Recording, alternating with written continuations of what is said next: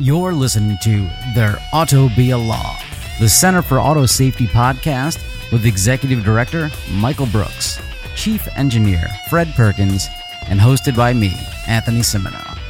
For over 50 years, the Center for Auto Safety has worked to make cars safer.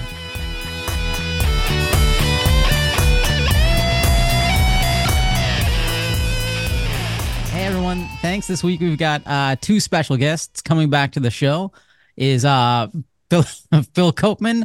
He is the associate professor at Carnegie Mellon. He is the essentially the expert in autonomous vehicle safety. I think it's fair to say.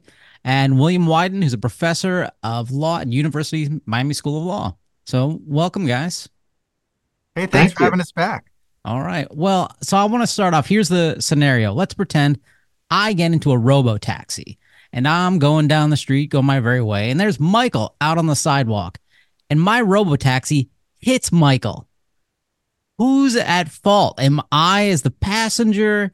Does Michael get to sue me? Does he get to sue the robotaxi company? Or do I just, you know, tell the robotaxi, just keep going? Uh, well, first, is this the Piggly Wiggly parking lot? Oh, Mike. Or are we out on the public Thank you, Phil. Thank you.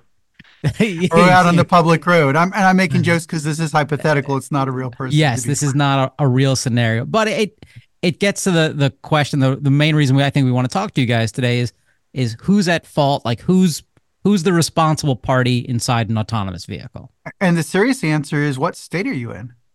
Ooh, uh, well, right now I guess I'm going to say California because that's really the only place these are on the road, or Arizona, I guess. But let's Arizona, say California. There's, truck, there's trucks on the road in uh, they're on the road Texas. in Texas. There's trucks oh. on the road in uh, um, Arkansas, I believe, and maybe Oklahoma. Okay, and, which, which uh, state would you like me to be in? Well, well, one of those, I think you throw the computer in jail. Uh, oh, I think that was I think that was Oklahoma, and in Washington State, there's proposed legislation that, as drafted, would say that it's the ADS, the automated driving system, that's the driver. And it's hard to know for sure what a court would do with that, but it looks like it's putting liability on a cyber physical system, which is not a person and has no assets. Wow. Okay. So get right into it. So yeah. I, I, think the, the shorter answer is it's complicated. So it's good we have some time to hash this out. so, I mean, has the when that happens right now. So uh, the the case of the the cruise vehicle dragging somebody I mean, Cruise didn't cause the initial accident, but the secondary accident of dragging somebody underneath their car, they did. So who who's the responsible party in that case? Does anyone know?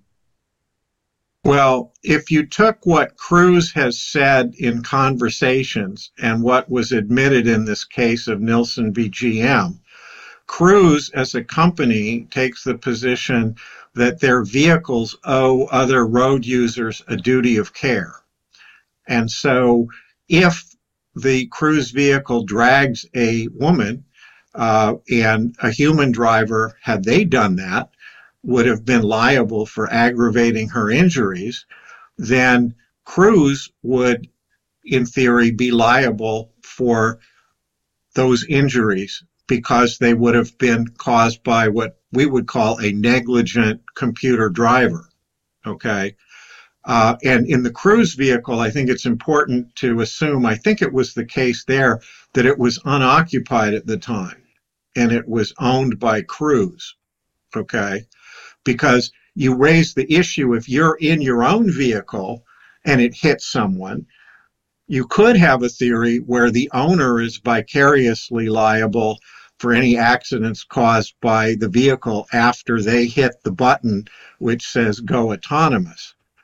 That would be the worst possible outcome from having a system that promotes safety because the person who owns the vehicle has no control whatsoever over the safety of the system. They're not able to influence it. The only party that can influence the safety of the system is really the manufacturer or the the developer of the ADS system. So I, I want to go back to the details of Cruise because it's complicated. But Bill, are you telling us that the mechanic who pressed the go button that morning is on the hook, potentially? Well, that would be potentially, although the way that the people have been drafting the laws in some states would suggest that it's the owner who has responsibility to maintain insurance. And so if they've maintained insurance, and if you had specified what it took to make a claim under the insurance, which the laws don't do, uh, then you could have a scenario where the insurance would pay. But then the question is if the accident exceeded the policy limit, who's responsible then?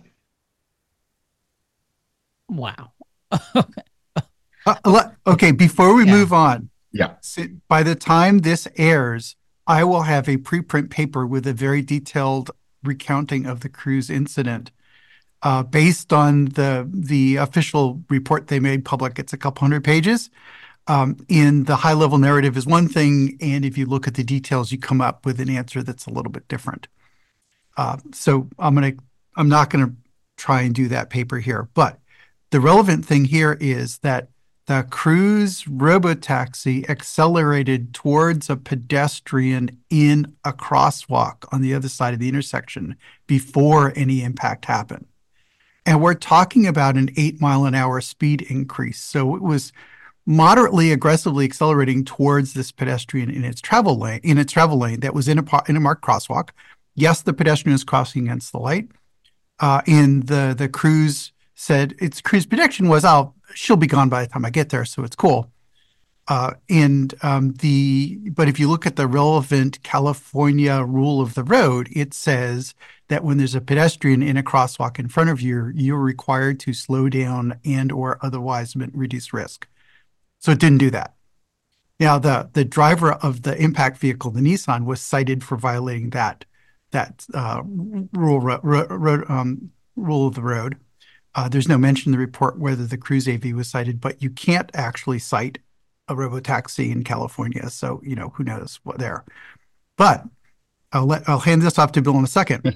in addition to the dragging where they where the report admits that a human driver would not have dragged the pedestrian because they would have said where did the pedestrian go before they moved the car it's very clearly in the report there's a second issue that you had this car apparently violating a, a uh, uh, rule of the road by accelerating right into a pedestrian because the car thought the pedestrian would be out of the way by the time the car got there that worked for the cruise. It didn't work for the Nissan because another thing buried in the report, the reason that poor woman stopped in front of the Nissan was not because she stopped for no reason. There was opposing traffic and she was trapped in the intersection. She was trapped in the crosswalk.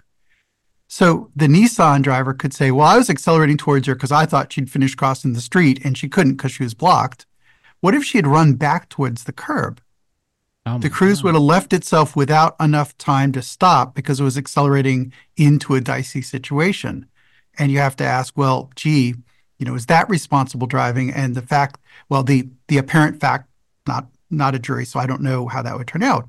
But the possibility, the probability that it was violating, you know, a California traffic rule by accelerating towards a pedestrian in a in a crosswalk might have uh, made it a, a worse outcome if the pedestrian had run back. This is counterfactual. If the pedestrian had run back and the cruise had hit her as she was trying to flee back to the curb. So there's actually two different things going on with that crash, both of which are issues for, for the cruise vehicle behavior, not just the pedestrian driving. Right. I would say one thing that's interesting about compliance with traffic laws. I mean, first, uh, if you're violating a traffic law in a way that the traffic law was designed to prevent harm, then you can have what's called negligence per se. And if you hurt someone in the process of violating a traffic law, there would be either conclusive or strong presumption that you're liable for that. Okay. Um, I would say consider a while back, remember when Tesla was, I think it was Tesla was doing rolling stops at stop signs. Right.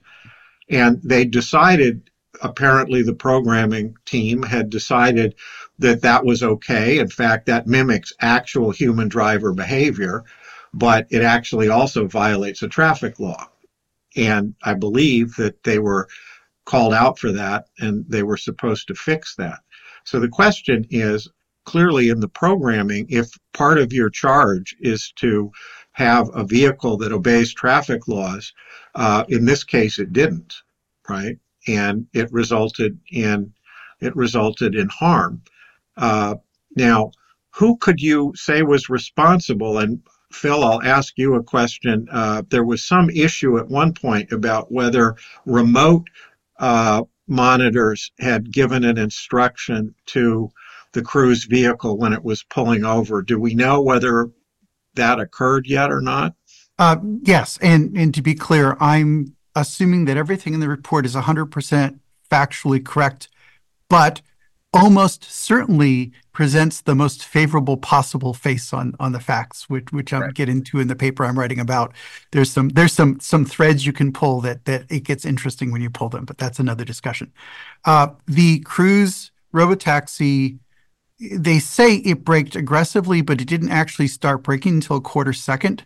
So the aggressive part didn't happen until after impact. It could have it could have actually braked it could have braked soon enough to not have hit the pedestrian at all. The report says that. You know, Sir Isaac Newton says they could have avoided the impact, including brake application delay, but they would have had to react instantly, like, you know, at computer speeds. Uh, but they didn't uh, because they lost track of the pedestrian, uh, is, is what happened. Okay. Hey, so, can, so can I back, I'm yeah. sorry for interrupting. Can I back no, up ahead, just a second? Because yeah. you've talked about duty of care, but what is it, what does that exactly mean? Is that got a legal definition, or is that just something that should be obvious from the plain English language? Well, it, duty of care is a term that's used in tort law to create an obligation on the part of a person to behave as a hypothetical reasonable person would behave. And so when you say you have a duty of care, you're to try to take into account in your actions and behavior the welfare of other people and property. And if you behave in a manner that's considered unreasonable as a matter of law, then you would have negligence. Okay. The often what people say when they're applying a negligence standard generally is you have to take those precautions which are economically sensible. Okay, so if you were the least cost avoider and could have done something to avoid a harm, and the chance of the harm was a certain percent, and if it occurred, there would be a a loss of a certain size, you can do a calculation in theory and say, oh, well, you really didn't behave in an appropriate manner because it would have been so easy for you to have taken this precaution.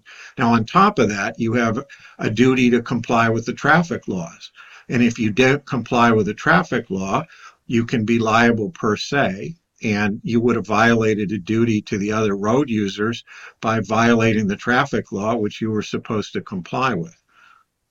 And so, so you always you always have a duty of care to conform to traffic laws, and any violation is subject to per se liability. Is that what you what you're yes, saying? Yes, generally. Although when you look at the traffic laws, in some instances they do make exceptions for situations. For example, if a tree had fallen across a road and you had to go around the tree to avoid the obstruction, that's the sort of thing that that might well be permitted under the rules of the road in a particular state, right? Uh, and if, even if that were not spelled out in the state rule, uh, if you look at the matter of enforcement by police, police would not enforce typically a violation for going in the wrong lane by going around uh, an obstruction. Yeah, a lot okay, of this has thanks. to do with a lot of this has to do with what's reasonable. So in the the cruise crash, the question is would a reasonable person have reduced speed when they saw a pedestrian about to get hit? next to them. And, and I would say, yeah. right, would a reasonable person having hit the pedestrian then continue to drive for another 20 feet uh, at a certain speed to get to the curb? I mean, the, the vehicle was executing. Uh, I think a minimal risk maneuver or something of which, that which sort. is a which is a complete misnomer. Yeah. To to answer Anthony's question, so so this they, they did stop aggressively, but the aggressive part didn't happen until milliseconds after the pedestrian impact because it braked late.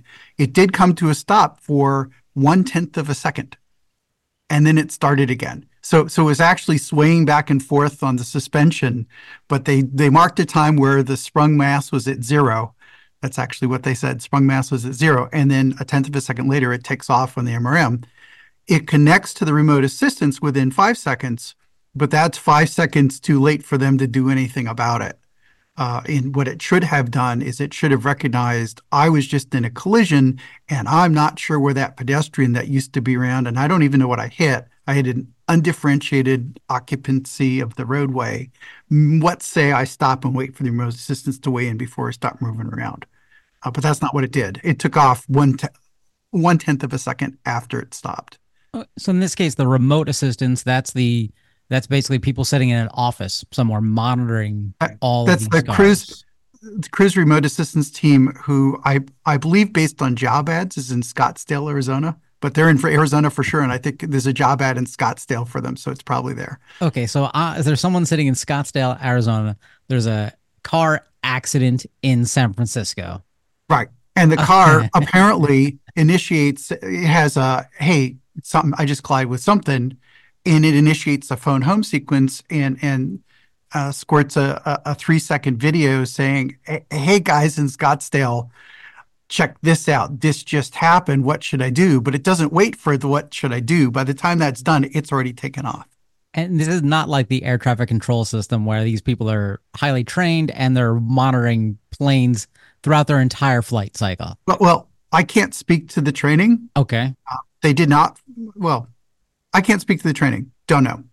The uh, the people back in San Francisco did not follow their procedures, but we don't know what happened in Scottsdale. There's remarkably little discussion of what happened there. What, do we have any reasons. idea if they're monitoring uh, a car throughout its entire journey or no? Uh, it based on the narrative and the reports, they're waiting for it to phone home. Now they may have a status board where the vehicles are, no info on that, but it, there's nobody there's nobody riding shotgun. There's no continuous video feed.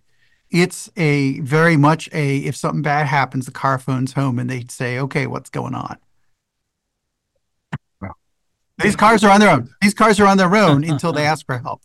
Well, even if there were a continuous video stream, you've got latency that's going to cause a delay of response longer than the time that was programmed for the vehicle to begin moving again. Yeah, it, with real time it would have been dicey, but but you know an attentive operator had at least three seconds from the impact with the other other vehicle to the cruise, so they had enough time to press a big red button if they were attentive. Uh, but but then then you can't scale because you can only look at so many video screens and stay attentive. But that's not what they did. Both they Cruise and Waymo have said, uh, you know, have told regulators that they do not remotely drive um, in the the implication, especially in cruise, it's apparent that that the cars are on their own until they get in trouble, then they phone home. And if the car can handle knowing when it doesn't know, that's fine. But the problem here was it was completely misdiagnosed the situation and had no idea it had done that. So it didn't phone home, it just took action. Imagine if the air traffic system was like this. like there was no one monitoring it and just hey i think i have a problem there might be another plane nearby let me call somebody yeah the faa has a plan for that but it's not in place right. yet i mean i think the remote operators under current technology and with latency would be most valuable if a vehicle had stopped, let's say, in the middle of a road and wasn't sure how to negotiate its way to the side of the highway or another safe place, it could then get input to get out of the way of perhaps first responders or avoid some obstruction. Um, but it's not really designed, as I understand it, for real time intervention. That, that's right, and that's that's what Cruise was trying to do. But the problem is, if it doesn't know to phone home, you've got a problem. And that that's exactly what went wrong, and for at least part of this. Right, and, and a lot of that depends on whether Cruise has internet connectivity that day, right? we won't even get into that. Yeah, lots of the, um, so kind of going back just a little. So we don't know a lot about you know what's happened with the, the victim of this cruise accident. I mean, I'm presuming there was a, a settlement, a non-disclosure agreement we don't know. But well, we, we do know what we do know, we know, is that she it was not a fatality and she's reported to be doing better. Good. That's all I know. That's all I've heard.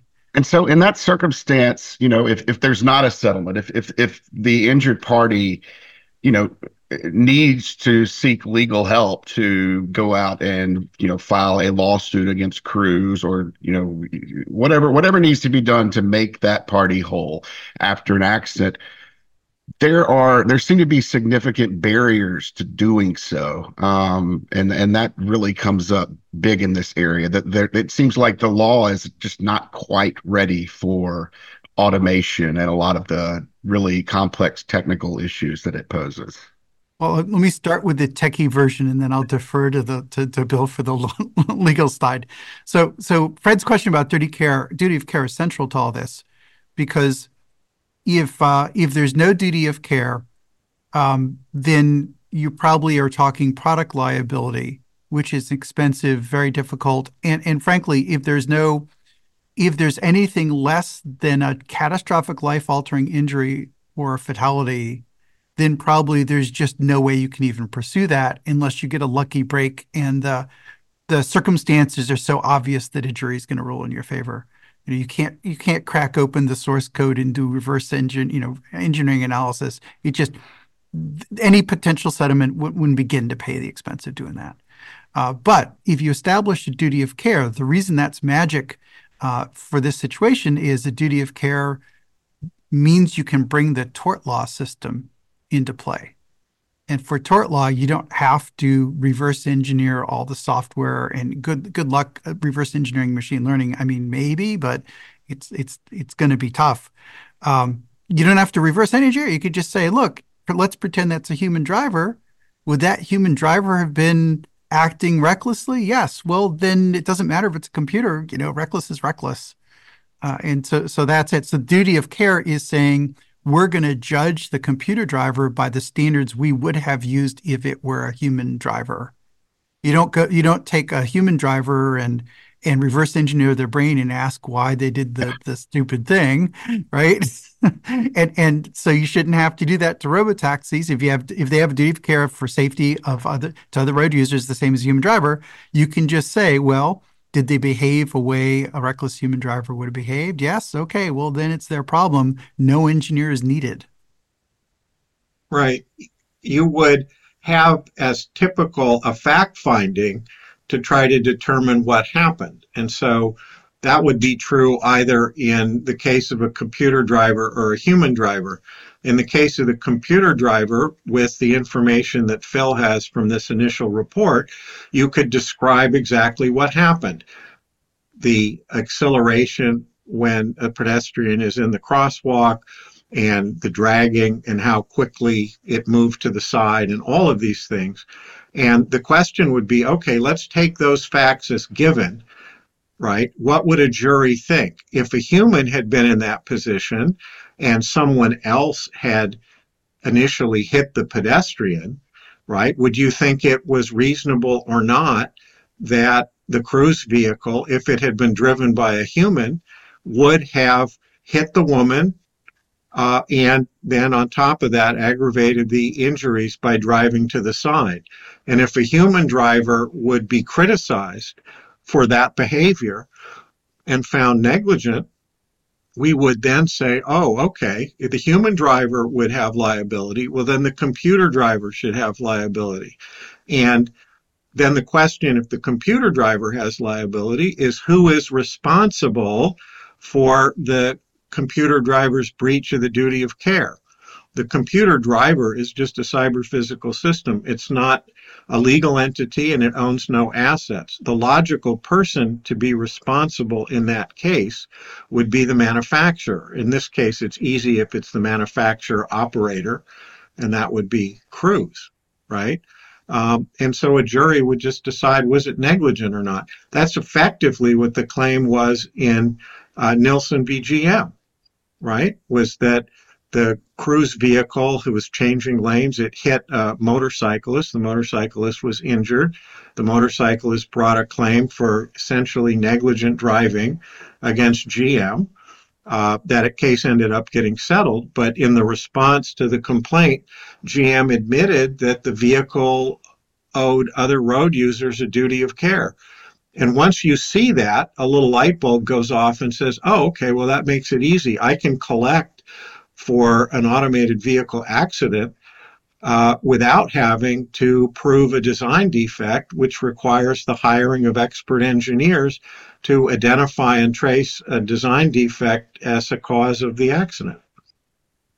So let's step back for a second. So I'm under the impression, I could be wrong, that right now computer drivers, robo taxis, legally can get away with a little bit more than I can as a human driver. Because if if I was the well, human driver that ran over a woman, dragged her, and then lied about it to the police, at the very least, I don't imagine I'd have a driver's license anymore. Well, well, you can't even give a ticket to a robotaxi in California at the moment. So, so, so they they literally they're uh, I mean not even above the law. They're they're just exempt from the law. It seems. Yeah, the law is not evolved to deal with this complexity. Well, it, it sounds like in California they exempted them from it. It's not even that it hasn't evolved. It says no, no they didn't. They didn't exempt. It okay. wasn't exempted. It's okay. because the law is written that a ticket goes to a human. There's no human, so there's like now what do we do? We don't know.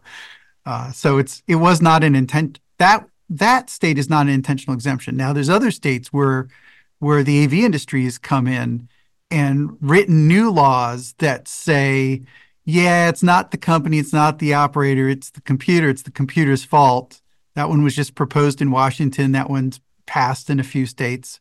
It's the computer's fault, uh, and and you might say that makes no sense. It's unconstitutional for the state, and it might be.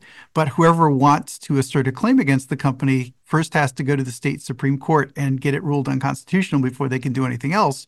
So what you're doing is you're raising the barriers you're putting a big moat around the ability to make any claims beyond insurance, which in some states is as low as twenty five thousand. Right. What the what the companies would like to do is create a world, and it's difficult, right? If you're dealing with an owner operator that's running fleets, you can say, okay, the owner operator ought to be responsible. But in a world where uh, third private third parties own a vehicle, let's say a Mercedes in Nevada or California if you're a level three vehicle. Uh, what they would like to do at if they could get away with it would be to say, okay, the computer driver isn't really a thing. Uh, it, it's the the ADS, the automated driving system, is the responsible party, and the owner has to maintain insurance, which, as Phil said, could be as low as twenty five thousand in Washington they were proposing five million, which still is not enough, but it's and that's the more, top. Most states are less. Most states are a lot right, less. Yeah. Right. Uh, but then you would you would uh, presumably make a claim against the policy if you were injured. But one of the, the defects that I pointed out in testimony to Washington was we don't really understand what it would take to make out a claim with the insurance company right? Would you have to say that in fact there was a design defect before you can claim under the policy? Or would you say that there at that point invoke a computer driver idea and say, well, it behaved negligently? Um, or which there, have, there's no legal support, so you're you're breaking new ground if you want to make it right. Or I suppose you could say that you're absolutely liable for any accident, but but that doesn't make sense either, because there are some people, you know, the, the problem of suicide by automated vehicle where someone who is distraught jumps in front of a vehicle that couldn't have been avoided by anyone, right? It wouldn't make sense necessarily to have strict liability for anyone in that uh, in that scenario. And so they just, but you see, you have to understand that uncertainty in the law benefits the companies because it makes it much more difficult to assert a claim and successfully prosecute it for anything like a reasonable sum. As a non lawyer, a lot of what I see state by state amounts to, well, is indistinguishable from companies wanting to make the law not make sense as a barrier to entry that you have to you have to pull out your machete and, and whack through that that vegetation before you can get at justice. Right. I, One Go ahead. No, I'm just la- I I just think you you just graduated law school with that statement. There, there you go. Right. But let me give you a good example of technology creating a problem for the law. Okay. Uh, in an era before we had electronic documents and electronic signatures, uh, you had a statute of frauds, which for certain kinds of transactions to be enforceable required that you had a piece of paper with a physical signature on it uh, in order to prove your claim. For example, in most states, all states that had a statute of frauds, a real estate transaction, a sale of property, would have to be evidenced by a writing that was signed by the party against whom enforcement was sought. Okay. Now, the law at the time that that was developed was I don't know, the 1600s, and you didn't have computers, electronic, or anything. And that law had been on the books for hundreds of years. Now, enter PDFs and electronic documents and electronic signatures. There was a question in the law that came up was does an electronic signature and electronic document satisfy the statute of frauds? Because it's not, is it really a writing? Well, we don't know. It's electronic. We've never faced it. So, what the law would typically do in a case like that, the common law, by case by case by case, the judges would reason through what the right answer should be. And you could get in that common law process, you could get multiple answers in you know different states. That became such an untenable uh, outcome for business that businesses uh, lobbied for and got federal legislation and state legislation. Uh, one is the Uniform Electronic Transactions Act, which specifically stated that an electronic document, electronic signature would count for any time you needed a document. And so they technology created a problem that the law hadn't thought of and wasn't equipped to address. And then legislation went into place because business said we need the certainty, and you ended up with a statute passed. What we're saying, and we have articles where we give sample language that's sort of a proof of concept, is shouldn't you do the same thing with uh, automated vehicles? We don't have a system where the law clearly applies. And so let's pass a statute that says, hi, there's a computer driver, manufacturer's responsible and this is how it works. And uh, but the industry there doesn't have an interest like they do in knowing whether they have a enforceable contract. They don't have an interest in making their liability clear. To, to simplify that, the big idea is um, so, by the way, as an aside, it never occurred to me that I would be a co author on a law journal paper, but here I am. Thanks, Bill. um, the, the proposal is to say is to say just like uh, electronic signatures had to be made like real signatures or else too much stuff would break and you'd have to reinvent a lot of law. We can reuse the law just by saying hey you know what? Electronic signature? Yeah it's a signature. All the rest of the law applies. The proposal is to say hey computer driver you know what? The business about reverse engineering and trying to prove a design defect is going to be so burdensome and cumbersome that for 90 plus percent, I'm going to say even 99 plus percent of the crashes, it just makes no sense. I mean, it ran a red light. Why are we here talking about source code? It ran a red light and hit someone. We're kind of done. That's a hypothetical crash, by the way. But you know, right. if that if that's what you know, it ran right. a red light. Why aren't we done? And the answer is just like electronic signatures are real signatures. We're saying a computer driver should just be a driver. Everywhere it says driver, computer driver counts too and computer drivers are held not to perfection. That's not what we're proposing. Computer drivers are held to the same standard as human drivers for better or worse.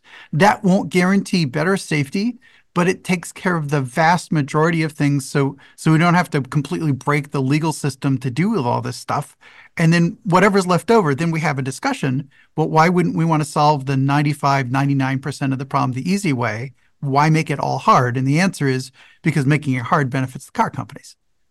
So I do want to get to your jurist.org article where you guys get into that, but something you just said about the, the computer driver, and you've, you guys mentioned this in a few different things you've written. So, uh, like a human driver, I had to take a written exam, I had to take an eye exam, I had to take a physical road test and prove all these things. And then years later, my driver's license expire and I had to go do it again.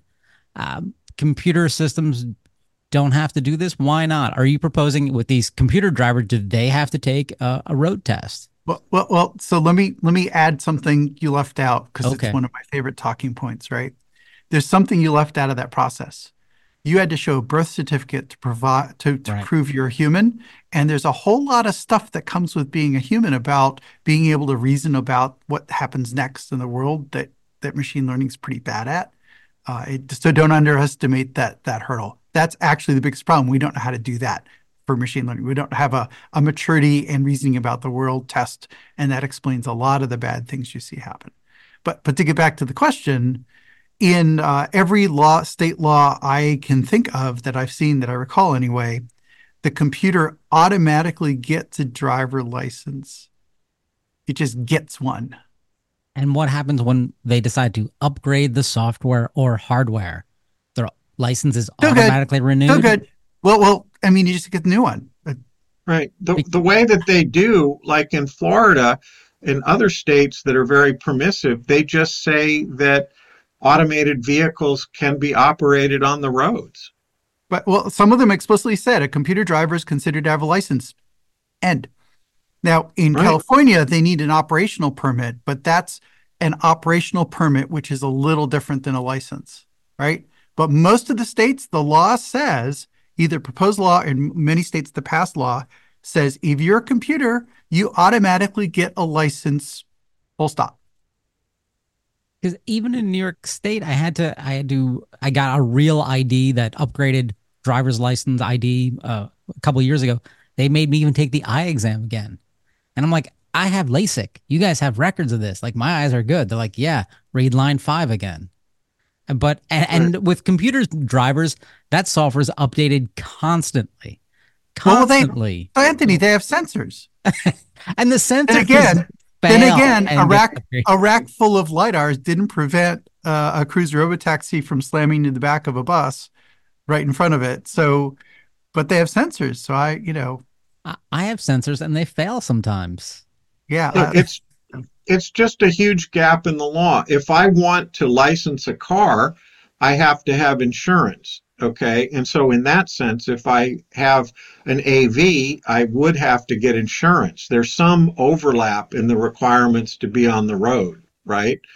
For an AV, but they there's no competency test. Yeah, I would characterize them as they have administration requirements you, you have to have you have to have uh, I'm going to be generic here, but you know, there has to be a number for the police to call if there's a problem. Do you have to have insurance. You have to register or get permission or get a permit or have done enough testing to convince California DMV that they should give you the next permit. But none of those things equate to what any reasonable person would consider a driving test. Some folks say there should be, Missy Cummings says there should be a vision, test, to your point about eyesight. Uh, but it's the companies just, you know, we have this thing called self certification. Uh, at risk of pressing one of Fred's buttons, uh, we have this thing called self, or maybe it's Michael. I'm not sure which one. It's all. It's all of us. it's all. All three of you. Anthony too. I'll include yeah, you in. You know. Yeah. You know, we have this thing called self certification. Self certification to what? Eh, nothing. Self certification to whatever. Uh, you know, they decide they're ready to go, and they can basically give their own car a driver license with no requirements no technical and no safety requirements placed on it other than they think they're good to go. That's where we are. You know, see, let me jump in here a second. It seems to me that the courts often defer to uh, industry standards to determine what's reasonable. And, you know, there's a bunch of groups out there like SAE, there's the International Standards Organization, there's United Nations, European something, something, that UNECE that develops standards uh, that are accepted across Europe. And don't forget, the, well, Fred, you're on that committee.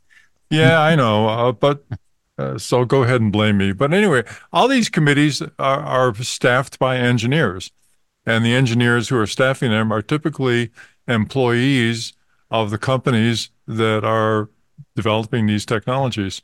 Uh, isn't that is it, to me that seems like a huge gap that you know that's that's part of the problem that a lot of these reports and documents are put out by the organizations and people just defer to them say well hell it came out it came from sae it's got to be good stuff right?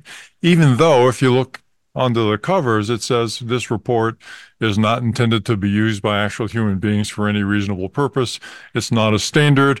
It's just a you know a list of words Well, that so that's the SAE J3016 document you're talking about, Fred. That's the levels, whereas the other standards are supposed to be real. To be clear, uh, let let me unpack the standards for a minute. Um, you have some you have SAE J3016, which and the fact I can rattle these numbers off often question causes me to question my life choices.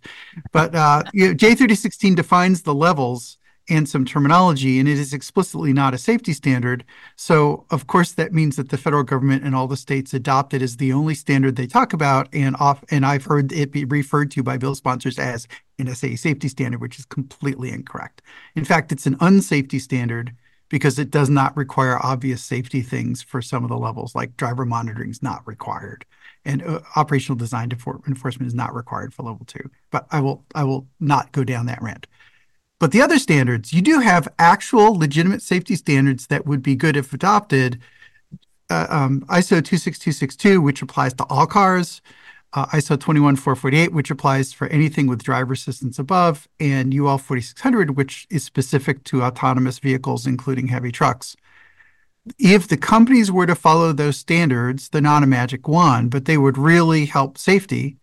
And every other industry I have I know of that's not consumer goods, so aviation, rail, medical, uh, industrial controls, they all, uh, scary petrochemical plants, they all follow their industry standards. But the automotive industry, especially the AV companies, say, no, no, we we have special snowflakes. They don't apply to us. Now, internally, I know the engineers actually do look at the standards, but their public messaging is, nope, nope, nope, they don't apply to us. And the federal government's not making them follow either. So, so we have this gap. You're right, Fred, that they have these standards, and the industry is not following them. Now, NHTSA, National Highway Traffic Safety Administration, proposed in December 2020 hey, advance notice of proposed rulemaking. Hey, what say we make the industry follow their own standards that they themselves wrote, as, as we heard? It's the companies writing these standards. And that's been gathering dust since December 2020 with no motion. That's where we are. Right. And I would add that it's not just for deployed vehicles.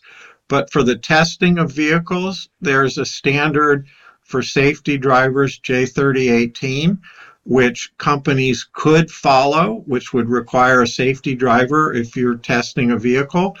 And one of them, and one of them did follow. One of them did yeah, follow. Argo. Argo Argo AI followed it, and they got third-party certification from TÜV Süd, as I recall, uh, or uh, conformity to uh, J3018.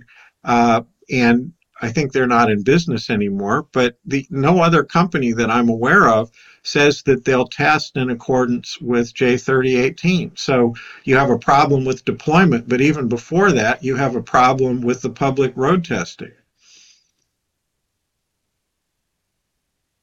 So the standards are there mostly you know, it isn't that there are no standards; it's that the companies don't want to follow them. Now, now other places, supply chain in the auto industry is pretty good about conforming to ISO 26262.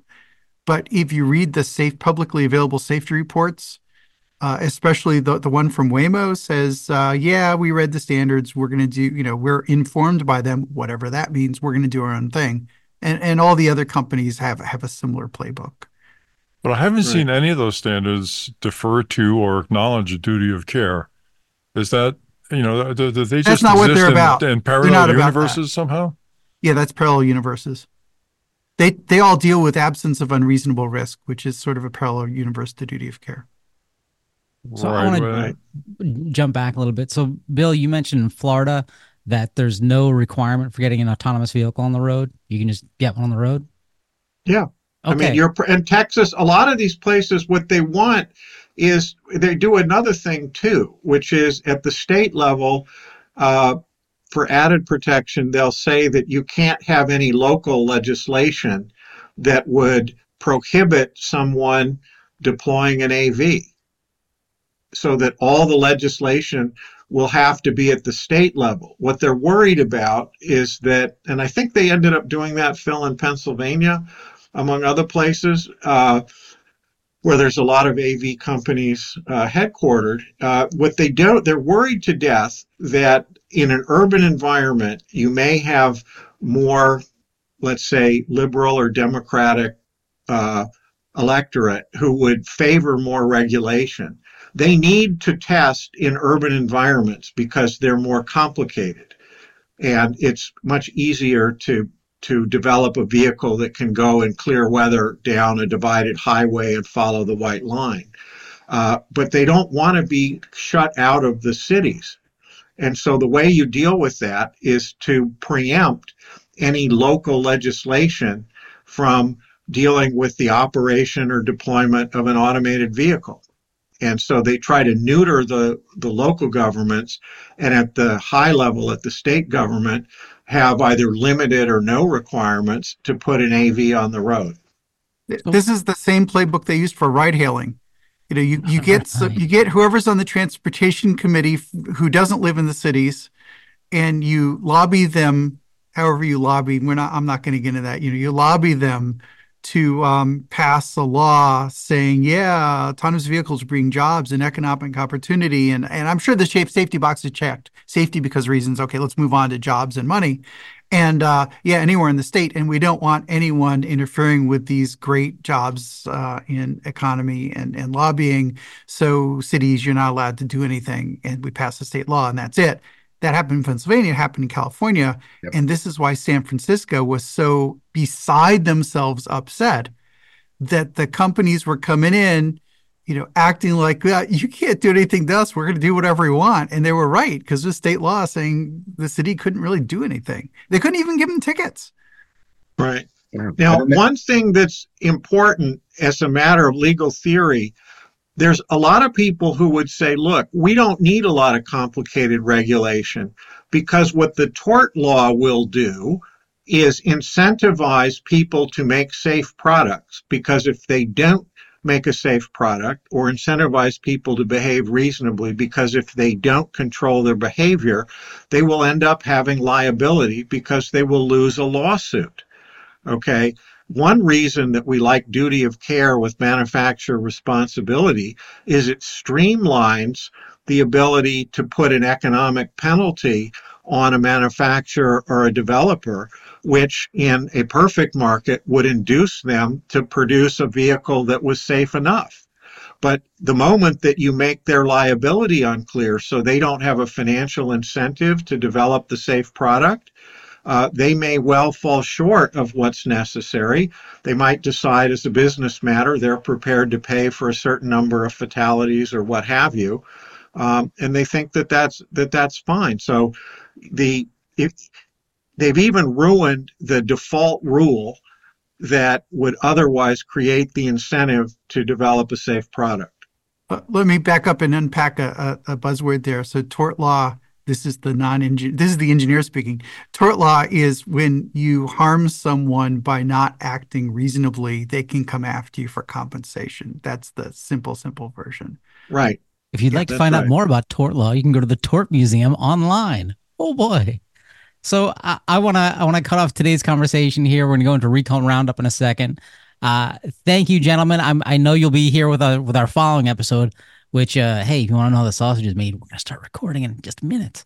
Uh, but before we do that, Fred, do you have any interest of like moving to Florida with me? And we both, you know, worked on circuit boards. We can create our own robo taxi company.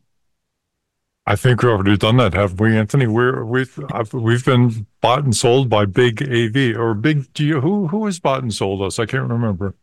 I, I remember one of the one of those uh, spam bots that came out. Hey, big, big auto. That's it. Big yeah, auto. We've great. been bought and sold by Big Auto. Uh, I'm going to jump into some recalls. How's that sound? Strap hey, in. there's a I'm company called Tesla, and they recalled 2.19 million vehicles. Uh, or as some people like to, if you're a Tesla fanboy, it wasn't a recall, man. It was just some like thing that happened. This is pretty much every car they've ever made. So I'm not even going to list out the model years, makes, models. Actually, it is every car they ever made, isn't it? Uh, yeah, yeah, including including you know the the first recall on the Cybertruck. Oh, that Cybertruck, so ugly.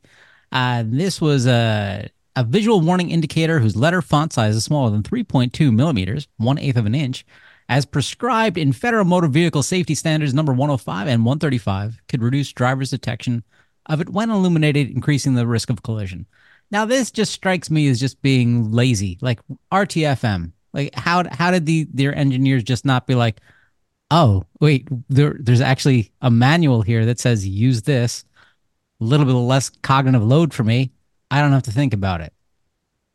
Yeah, it's not it's not even a manual. It's you know, it's the Code of Federal Regulations. It's it's in the the safety standard that you have to have a font of a certain size so that drivers can read it. Um, it only happened in one specific mode of the vehicle. Um, I think it was to do with parking and braking. Um, but you know, it's you know, once again, it shows that Tesla is not being as um, strict on itself when it comes to adhering to federal standards. Yes, and for those well, you, home, you got to hire a human being who's actually who's actually going to read the standards, and then has the authority within the company to make the company adhere to those standards. That's not Tesla's way of doing business. Hmm. For those of you playing at home, even Tesla refers to this as a recall. Uh, moving on, Honda, uh, potentially 750,000 vehicles. This is 2020 to 2022. Honda Accords, Honda Accord Hybrids, Civics, uh, Civic 2D, 4D, 5D. Huh, interesting. It's almost everything. It's yeah. It's it's a lot of vehicles. The 2020 to t- current vehicle year, 2022 vehicle year. This is pages and pages of stuff. So this is in the event of a crash, the frontal passenger and knee airbags may deploy despite the despite the presence of an occupant. Uh, in uh, basically uh, despite the presence of a child being there, in which case the airbag should not go off. And so right. this it seemed that they uh, their their tier one manufacturer of these circuit boards had a problem. So they said, let's go to the second guys. They produced something crappy and no one tested it.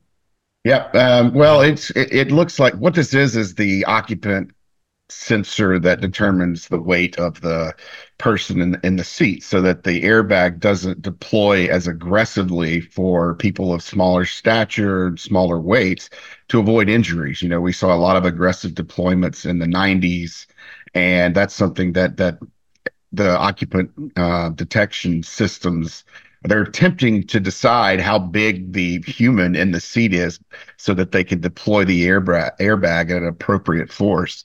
Um, and w- what it looks like happened here is, you know, they had a, a tier, Honda had a tier one supplier, one of their main suppliers who's supplying the sensor to them, um, using parts made at a tier two supplier, um, which is basically the supplier supplying the supplier. And that tier two supplier, I'm not sure where they were and I'm not sure what this was, but there was apparently a natural disaster that took out the tier two supplier's ability to produce these, these, um, material for the circuit boards. And when they moved to a secondary supplier to replace that one, the secondary supplier um, allowed whatever material they're producing didn't work. It, it led to cracking of the capacitors, short circuiting, and essentially it ruined the ability of the vehicle to determine how large the human in the seat was. And so when there's a crash, the airbag is deploying, you know, at, at full speed essentially and, and threatening, you know, small women and children who might be in the front seat. Well, good thing autonomous vehicles don't use circuit boards or sensors or anything else that can fail. Anyway, hey, uh, thanks again to our guests uh, Phil Koopman and William Widen, and they will be back for next week's episode. Bye, everyone. All right, I'm going to hit stop. Goodbye. Thank you. For more information, visit www.autosafety.org.